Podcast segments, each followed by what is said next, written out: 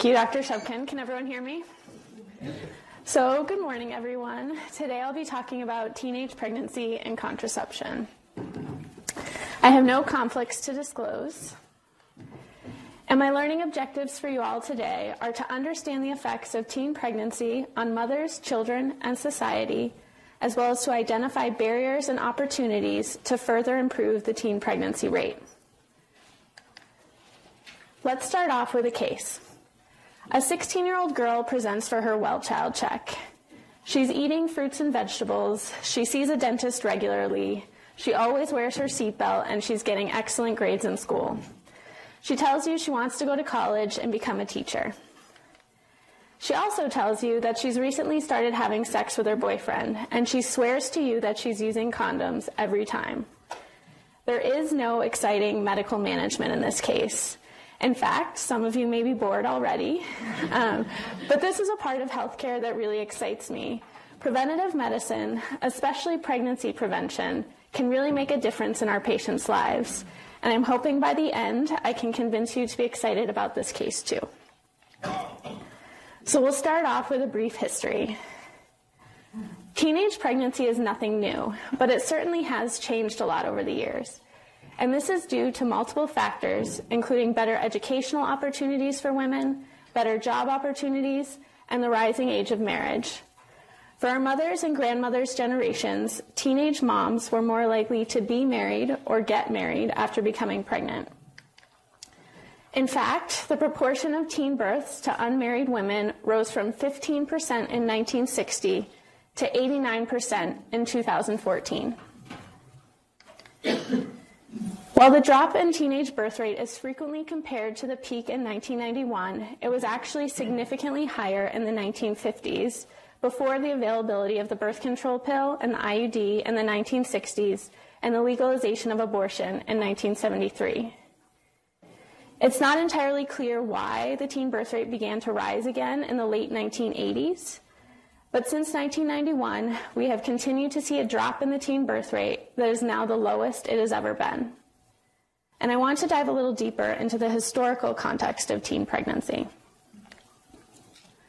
From the mid 1940s to the early 1970s, an estimated 1.5 million young unwed mothers were forced to give up their babies.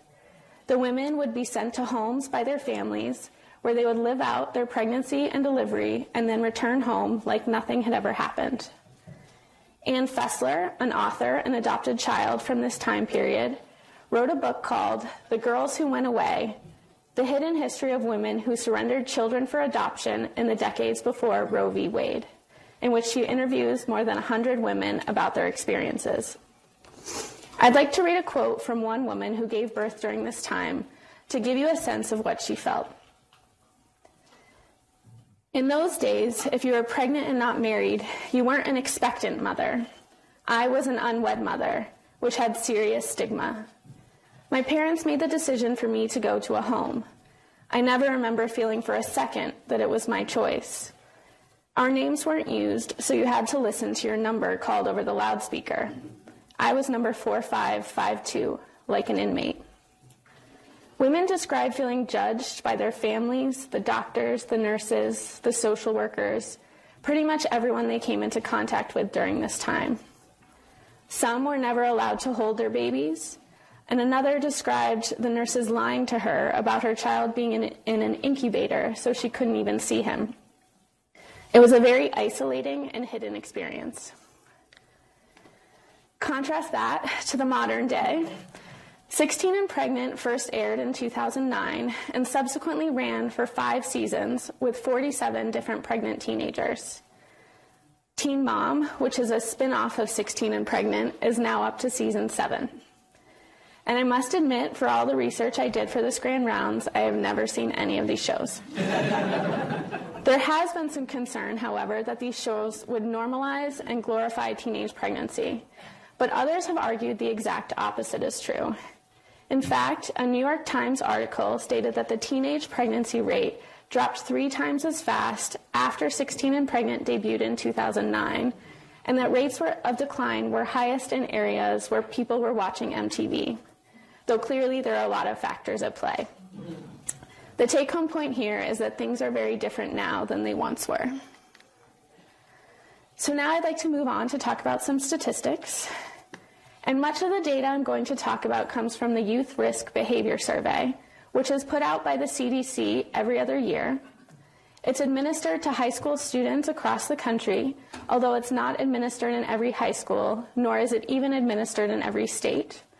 However, it is the largest data set that we have available to look at these risky behaviors among young people. Currently, the CDC is monitoring six different risk behaviors everything from unintentional injuries and violence to alcohol, drug, and tobacco use, and even unhealthy dietary behaviors and inadequate physical activity. The area we will be focusing on is sexual activity related to unintended pregnancies and STIs. The 2015 YRBS data, which is the most recent year available, reports that 41.2% of high school students have ever had sexual intercourse. 30.1% describe themselves as currently sexually active, which is defined as within the last three months. And 11.5% say they have had sexual intercourse with four or more persons. Of course, there is some variation by year, with younger students being less likely to be sexually active than older students. And it was about 24% of ninth grade students that reported they had ever been sexually active, compared to 58% of 12th graders. This is a graph looking at the percentage of high school students who have ever had sexual intercourse from 1991, when the YRBS survey was first administered, to 2015. As you can see, there has been a very slow decline in the percentage of students who have ever been sexually active, with the 2015 data now being statistically significant from the 1991 data. But we'll have to continue to monitor to see if this trend continues. The YRBS survey also collects data on contraceptive use. And from the 2015 data, we know that 43.1% of high school students did not use a condom at last sexual encounter. 81.8% did not use birth control pills. 94.7% did not use a shot, patch, or ring. 96.7% did not use an IUD or implant. 91.2% did not use at least two methods of contraception. And 13.8% did not use any method whatsoever to prevent pregnancy. New Hampshire is one of the states that does administer the YRBS survey, and I wanted to compare some of our data to the national numbers. As you can see, we're doing a little bit better than the national averages. In New Hampshire, about 39.4% of high school students say they have ever been sexually active. 39.8% did not use a condom at last sexual encounter, and only 7.8% did not use any method to prevent pregnancy. This is a graph looking at the teen pregnancy, birth, and abortion rates from the 1970s to 2010, with the data obtained from the Census Bureau. And these numbers are continuing to fall. As of 2015, we're down to 22.3 births per 1,000 females aged 15 to 19, which is an 8% drop from 2014 and is 64% down from where we were in 1991. There have been recent studies looking at the reasons for the decline in birth rate that attribute all of the decline from 2007 to 2012 to increased contraceptive use. In this country, nearly half of all pregnancies are unintended, with a reported 75% of teen pregnancies being unplanned. This is a heat map looking at teen birth rates by state. As you can see, it tends to be a bigger problem in the South, and overall in New England, we're actually doing pretty well. The rate in New Hampshire was 10.9 per 1,000 females aged 15 to 19 in 2015, which is one of the lowest in the country. We were actually the lowest for many years, but we've since dropped to third behind Massachusetts with 9.4 per 1,000 females and Connecticut at 10.1 per 1,000 females.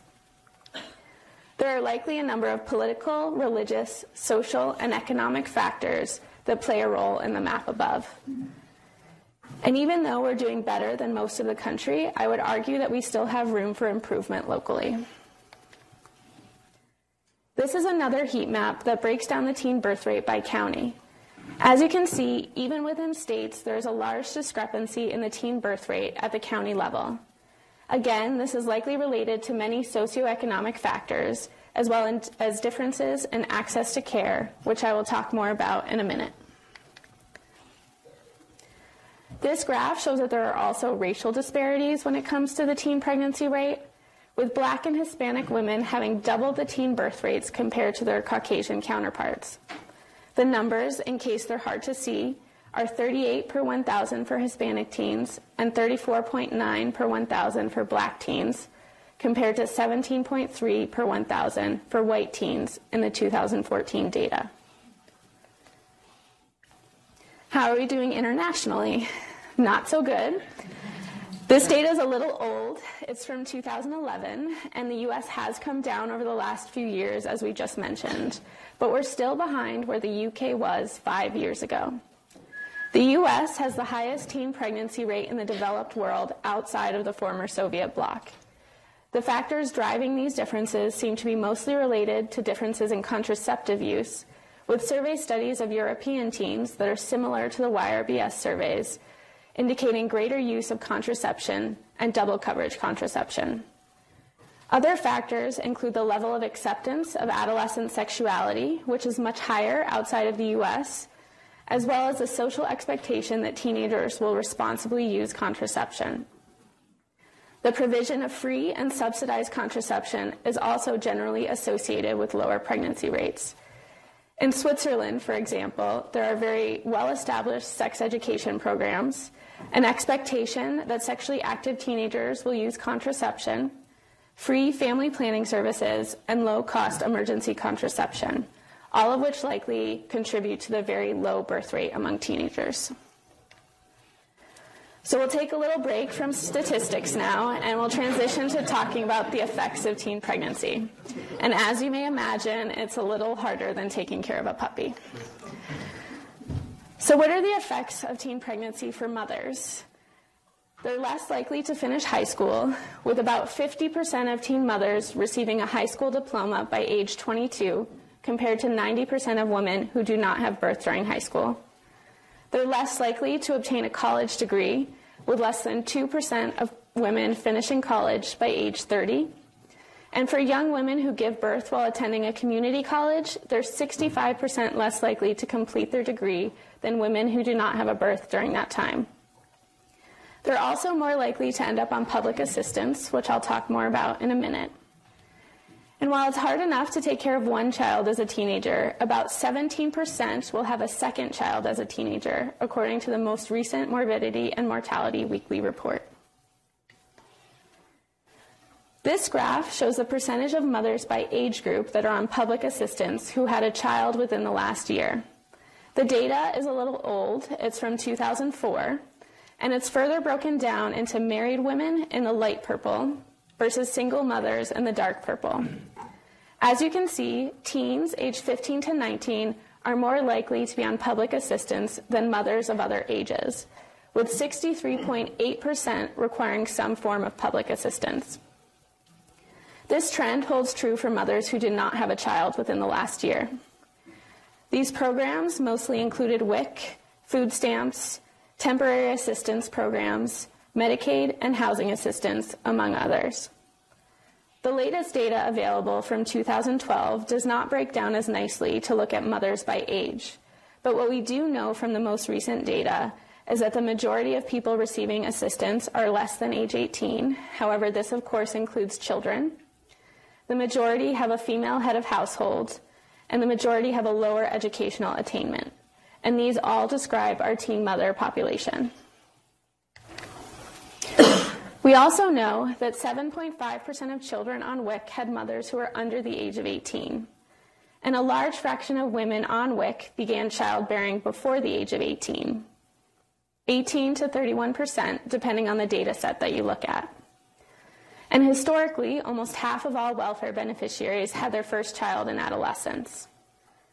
We also know that teen mothers are more likely to require public assistance longer than older women. What about the effects of teen pregnancy for children? They too are less likely to graduate high school, with only about two thirds of children born to teen mothers earning a high school diploma, compared to 81% of their peers with older parents. They have lower school readiness and are 50% more likely to repeat a grade. They're also more likely to be incarcerated, with sons of teen mothers being 13% more likely to end up in prison, and they're more likely to become a teen parent, with daughters of teen mothers being 22% more likely to have a child as a teenager themselves, and they're more likely to be unemployed as a young adult. There are also costs of teen pregnancy to us as a society. Nationally, teen pregnancy cost taxpayers an estimated $9.4 billion in 2010, which was $12 billion less than it did in 1991. These costs include everything from health care and child welfare costs to foster care, incarceration rates, and even lost tax revenue. In New Hampshire, teen pregnancy cost taxpayers an estimated $20 million in 2010, which was $33 million less than it did in 1991. Clearly, this is a public health problem that concerns us all, and we know that there are significant cost savings to be had if we can prevent an unwanted pregnancy. Okay. so, what can we do about it? I will talk about both barriers and opportunities, looking at sex education and contraception. And under contraception, I'll be looking both at better choices and better access. And we'll start off with sex education. And here is an inspirational quote from Mean Girls to get us started. So I want to begin with a history of funding for abstinence only education. In 1981, under Ronald Reagan, we had the Adolescent Family Life Act, which provided support services to pregnant teens and their families, but also promoted chastity and self discipline.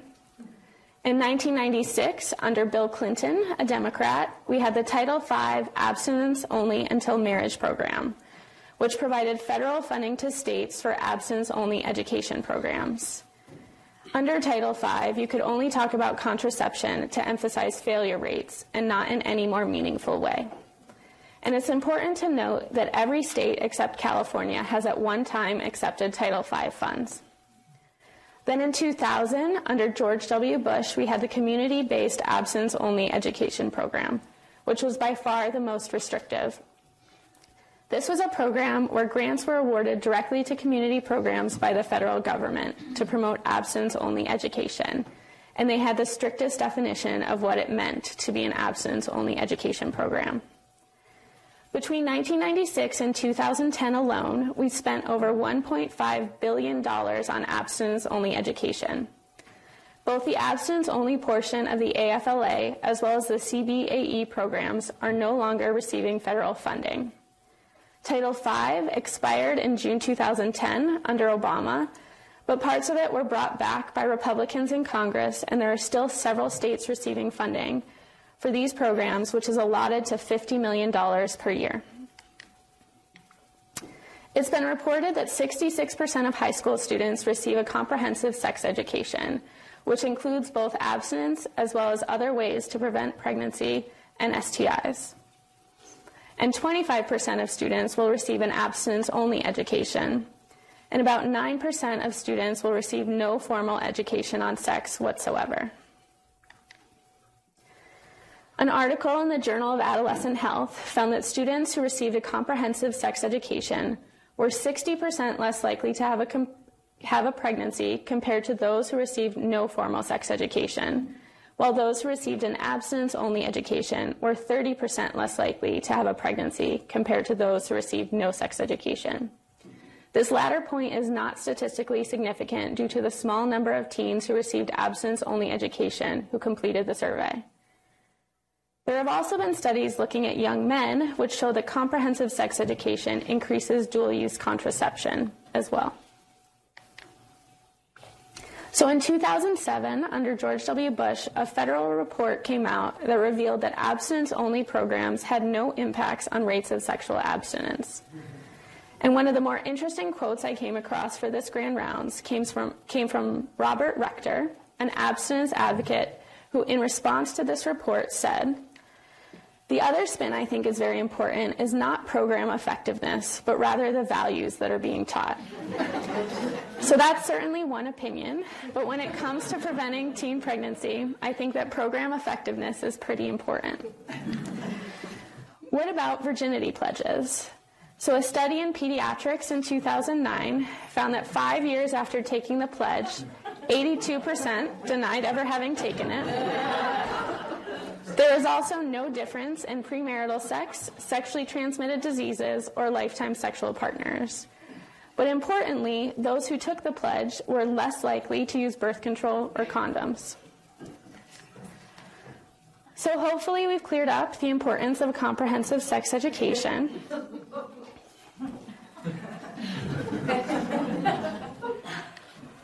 and we'll move on now to talk about better choices in contraception. There are a lot of options out there when it comes to contraception, some of which we really never see in the adolescent population. The two that are most common are male condoms and the oral contraceptive pill while the two that are most effective are the IUD and the Nexplanon implant. I know this data is a little hard to see, but bear with me and I'll zoom in on parts of it in a minute. Uh, these graphs are from a New York Times article looking at how likely it is that your birth control will fail you. It looks at the di- different methods, both with typical use and perfect use, over a 10 year period. It's important to look at typical use, particularly in the adolescent population, who may not remember to take their pill every day or to take it at the same time every day, or may not be the ones responsible to make sure they come in on time for their depot injection. And it's important to look at typical use because if you're not using your method effectively or the way that you're supposed to be, you're more likely to have an accidental pregnancy. So let's zoom in on some of the graphs, looking first at the methods that are most commonly chosen by adolescents male condoms and the birth control pill. To orient you, the red line on top is the typical use line, while the gray line on the bottom is the perfect use line. The x-axis is in years, and the y-axis is the percentage of women who will have a pregnancy within 10 years. For condoms with typical use, 86% of women will have a pregnancy within 10 years. And with the birth control pill, it's 61% within 10 years.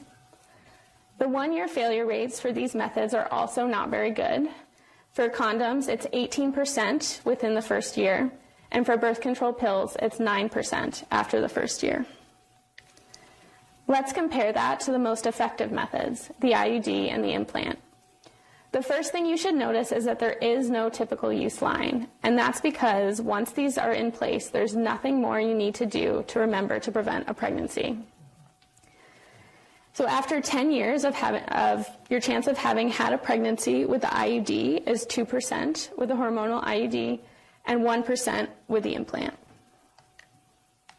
So let's talk about LARC, which is long acting reversible contraception and includes IUDs as well as implants.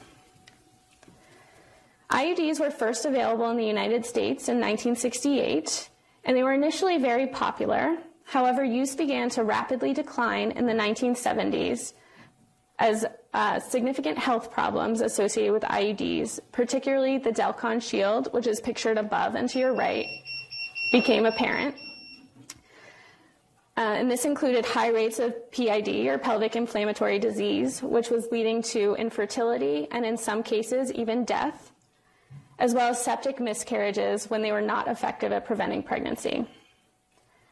The Paragard, which is the copper IUD, was introduced in 1988, and Mirena, which is one of the hormonal IUDs, was approved by the FDA in 2000.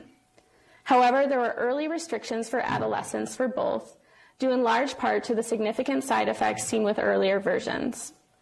Initial FDA labels stated that users should have had at least one child and should be in a mutually monogamous relationship. And this excludes use in almost all adolescents. These re- restrictions were removed in 2005, but there still continue to be doubts about its use for young women. A study in 2008 suggested that many providers still believed that IUDs were not appropriate for adolescents or women without children. And a more recent article in 2016 that surveyed community pediatricians associated with Nationwide Hospital found that many still did not know that IUDs were safe and recommended for adolescents. Many did not feel comfortable counseling about them, and some even suggested that it wasn't within their realm to do so. So, what do we as pediatricians need to know about IUDs? They can prevent pregnancy for 3 to 12 years, depending on the type that's chosen. They're inserted in the office setting, usually by a gynecologist, although there are other providers who have this training as well. And there are some absolute contraindications, including a severely distorted uterine cavity, which may impact placement, an active pelvic infection, pregnancy, unexplained abnormal uterine bleeding, which once there's been a workup would no longer be a contraindication, and current breast cancer. And it is important to mention to your patients that they do require a pelvic exam. As for the implants, the Norplant was first available in 1991. However, about 40% of women were requesting removal for side effects, including irregular bleeding, headaches, and weight gain. There was also a lot of difficulty with insertion and removal with these early versions. Part of that was attributed to poor training. Part was due to the fact that there were six rods that needed to be placed and removed instead of just one, and there were higher rates of infections with these earlier versions. Now we have the single rod implants, which was first the Implanon and now the Nexplanon. And these single rod implants were first available in the US in 2006 and this was eight years after they were available in other countries. And again, this is due in large part to bad memories from the earlier versions. Implants can prevent pregnancy for three years. They're inserted in the office setting under local anesthesia, and they have very few absolute contraindications, pretty much just um, breast cancer or another progestin sensitive cancer. Whenever you're unsure about contraindications to different birth control methods, the CDC has come out with a very useful chart. It's available both on their website and as an app, and what I've shown you here is just part of the chart to give you an idea of what it looks like. At the top, you can see the different methods of contraception, combined hormonal contraception, progestin only pills, injections, implants, and then hormonal and copper IUDs. And then on the left, there's a list of conditions.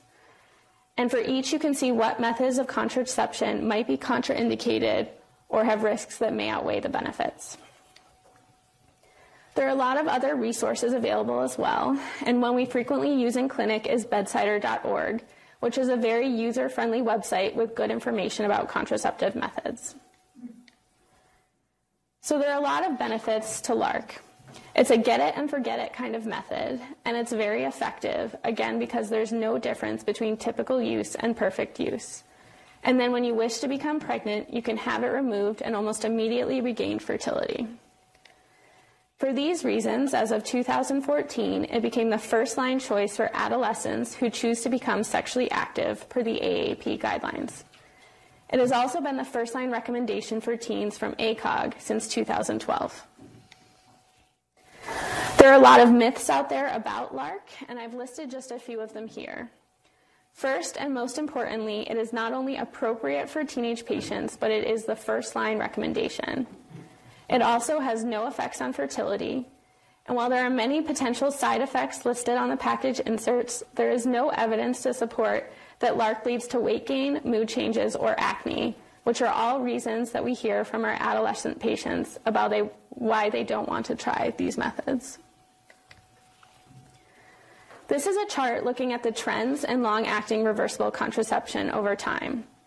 Our patient population, 15 to 24 year olds, is in the dark blue. As you can see, long acting methods are on the rise for all age groups after an initial period of decline. And now, about 7% of women nationally are using long acting methods as of 2013. This chart looks at the devices chosen for long acting contraception the implant, again, first became available in the 90s, and it's now making a comeback after its initial decline. It's there in the navy blue. And IUDs are in the gray, and they too are on the rise, with most women who choose a long acting method preferring the IUD. However, it's important to note that this data is not age specific. All right. So we'll move on now. To talk about better access to contraception, and this includes both affordability and availability.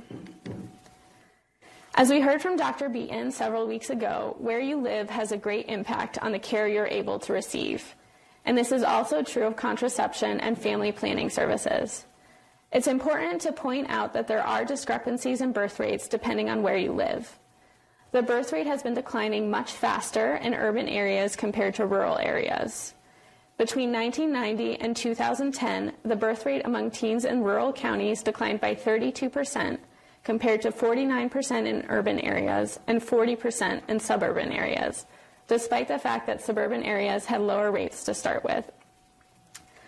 Some might wonder if this is due to higher abortions in urban areas, and we don't have the data to either support or disprove this theory, but what we do know is that nationally rates of abortions are declining, and so this seems less likely. Others hypothesize that it's related to better access to care or contraception, or that it's related to better sex education. And certainly it's an area that warrants further study. This graph looks at the teen birth rate based on where you live.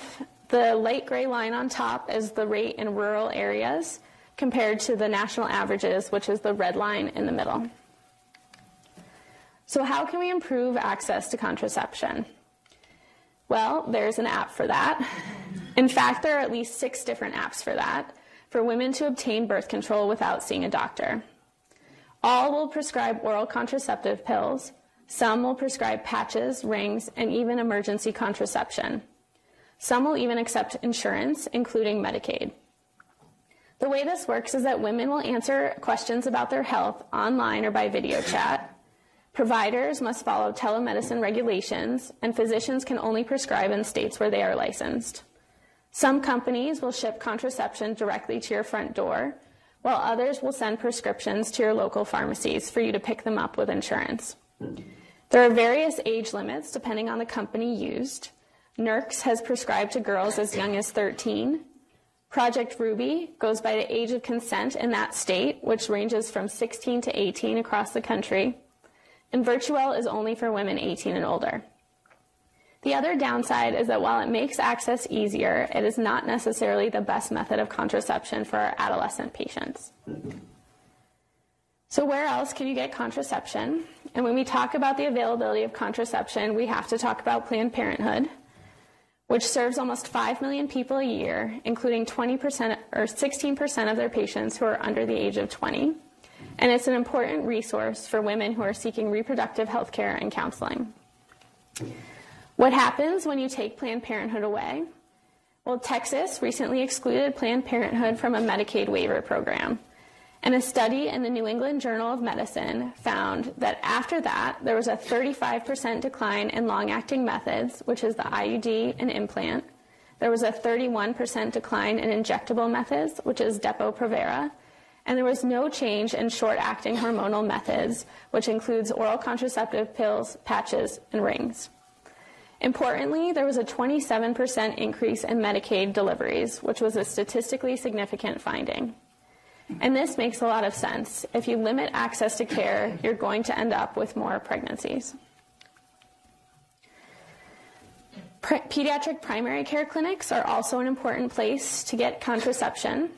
We may be one of the most important places for our adolescent patients because we see them once a year, and we know sometimes if they tell us when they've become sexually active, and we can intervene. In our clinic, we have about 800 female patients ages 14 and up. We provide prescriptions for oral contraceptive pills, patches, and rings.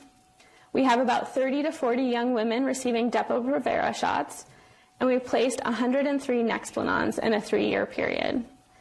And you'll be hearing more about our Nexplanon rates in the future from Dr. Sydney Hartman, who's currently studying rates in our clinic. What about getting contraception over the counter? In a study of 147 countries, only 31% require a prescription to get oral contraceptive pills. And a recent review in the Journal of Adolescent Health supports including adolescents in any change in prescription status to make oral contraceptive pills over the counter. They argue that adolescents are more vulnerable to the risks of contraceptive failure but they're less vulnerable to safety concerns and side effects than older women. Also, there's no data to support that over the counter oral contraceptives are increasing rates of sexual activity. This may be something in the future where our voices are needed to advocate for our patients. I'll also talk briefly about emergency contraception, which was first used by vets in the 1920s for dogs and horses who happened to breed with less desirable animals. Today, emergency contraception refers to an intervention taken after unprotected sex to prevent an unwanted pregnancy. For most, this involves taking a single pill up to five days after unprotected sex. There are several methods available, with Plan B being the most well recognized. It was first available over the counter in 2006, but only for those 18 and older. By 2009, it was available over the counter for those 17 and older, and now, as of 2013, it's available for all ages over the counter without a prescription. Use increased from 8% in 2002 to 22% in 2013, and this is in the context of no increase in sexual activity which tells us that if it's easily available, people will use it.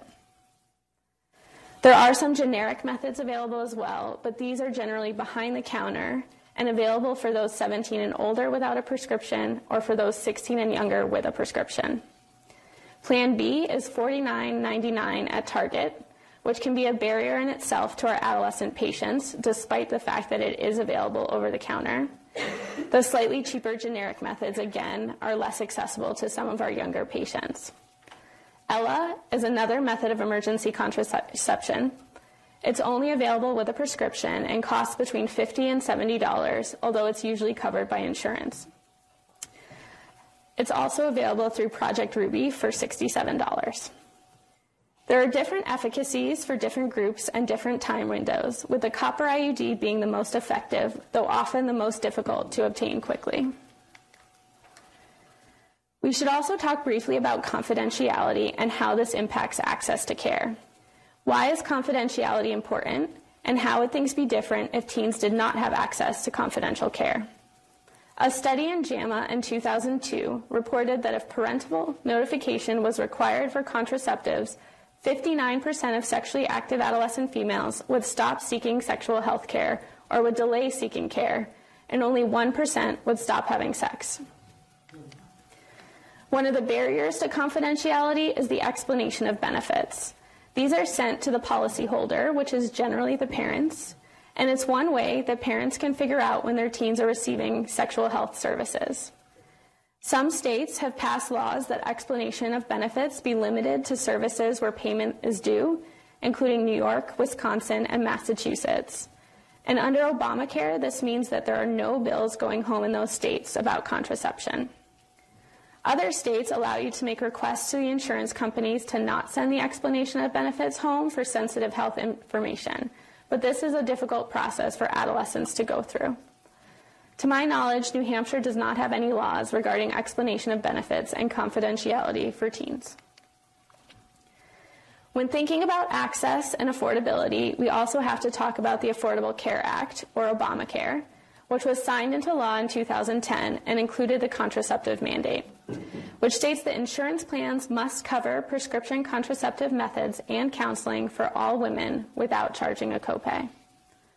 There are some exemptions for religious employers, but in many cases there's a third party involved that helps cover those payments.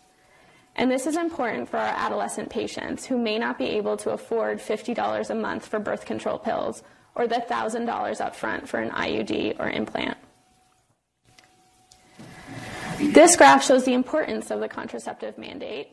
It looks at the percentage of women who had out of pocket expenses for oral contraceptive pills both before and after the ACA. The vertical gray line is implementation of the ACA, and you can see that the percentage of women paying for birth control dropped dramatically after its implementation. And then this happened. so now the ACA, including the contraceptive mandate, is in danger. And it's a little hard to know exactly what's going to happen, but the latest in the news is that the Trump administration is planning to significantly expand the number of employers who can qualify for exemptions for moral objections to their employees obtaining access to contraception. We also know that the AHCA has proposed cutting mandatory funds such as Medicaid reimbursements to Planned Parenthood, which will have major implications on women's access to medical care.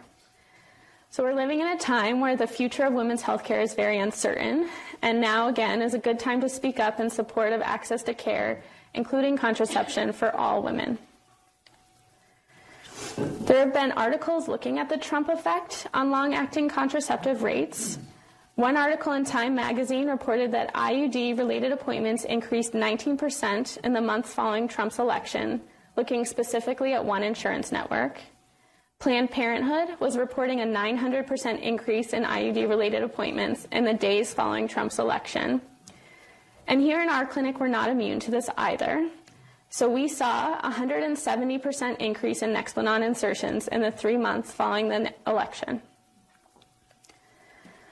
Since it's obvious that we cannot rely on the federal government to keep contraception accessible and affordable, let's look at some examples of private and state funded projects the first of which is the Contraceptive Choice Project, which was funded by the Susan Thompson Buffett Foundation, Washington University School of Medicine in St. Louis, and other community and private partners. This project aimed to eliminate financial barriers to contraception, as well as to promote the most effective forms of birth control. They counseled women on the options that were available and then allowed them to choose whatever method they wanted at no cost to them. They study enrolled women from 2007 to 2011 in St. Louis. They had over 9,000 women, including 22% that were between the ages of 14 and 20. And the results were good.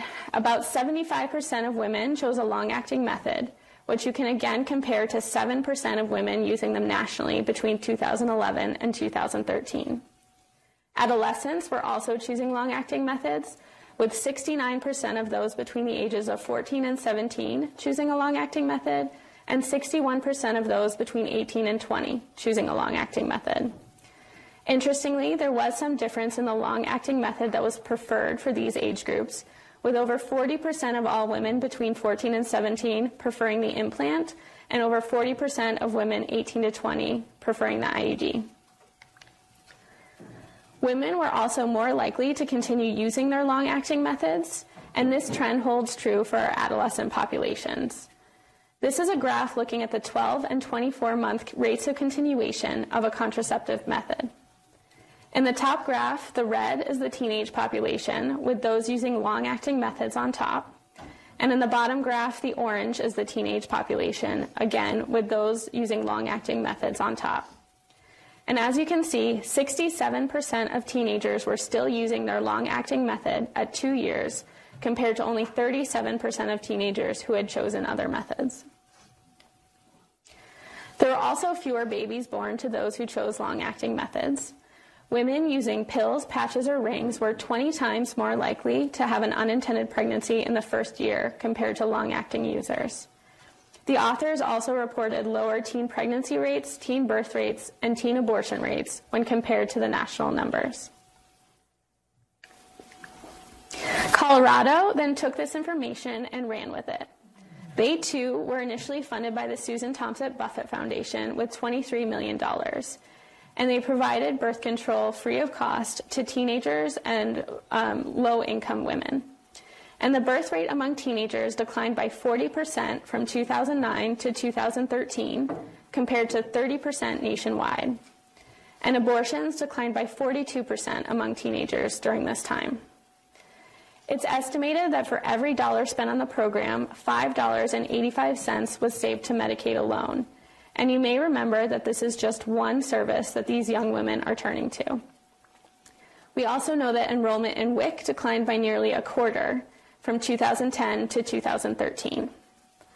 The initial funds for this program have since run out, and there have been attempts to add it back into the state budget, which initially failed in 2015 but has since passed in 2016. For these reasons, Colorado is well ahead of the rest of the country in teens using long acting methods, as you can see in the map. Colorado is setting an example that we should all strive for. The evidence is strong that women will choose long acting methods if they are provided free of cost. They are more likely to continue using them. They are more effective at preventing pregnancy, and ultimately, they lead to significant cost savings. So let's return now to our case. When I was preparing this presentation, I was asked to think about one of my patients I had given an Nexplanon to, someone I felt I had really made a difference for. And what I discovered is that none of them really stood out in my mind. There's certainly been patients where I made time to do the Nexplanon insertion that same day because I felt they were at high risk, but I don't really remember much more than that. And I think that's an important point. Contraception management has become just part of something I do every day and it's not generally noteworthy in my mind. And no matter what field you're in, if you take care of adolescents, contraception management is important for you too. Whether you have a poorly controlled type 1 diabetic or a patient who is on a teratogenic medication, we are all responsible for preventing unwanted pregnancy. So, in summary, Teenage pregnancy is a public health problem that leads to worse outcomes for mothers, children, and has significant cost to us as a society. And there are many opportunities to continue to improve the teen pregnancy rate, including setting standards for comprehensive sex education, improving access to health care, continuing to support public funding of contraception, finding new ways to provide confidentiality to teens, and improving the knowledge and skills of pediatricians.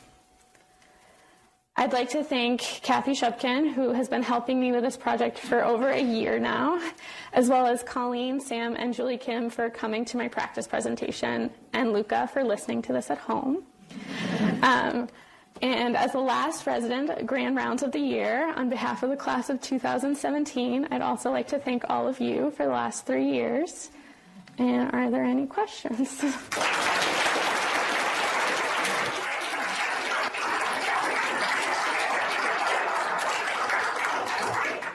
Thank you very much, Dr. Lostumbo. That was fabulous. It's a topic that's uh, obviously I'm very passionate about, but I'd love to hear any questions from the audience.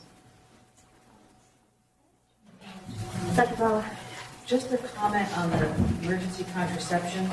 Um, you have listed uh, copper IUD, but um, the, the, failure rates for Ella and Plan B are much higher than that for the copper IUD, which is almost 100% effective.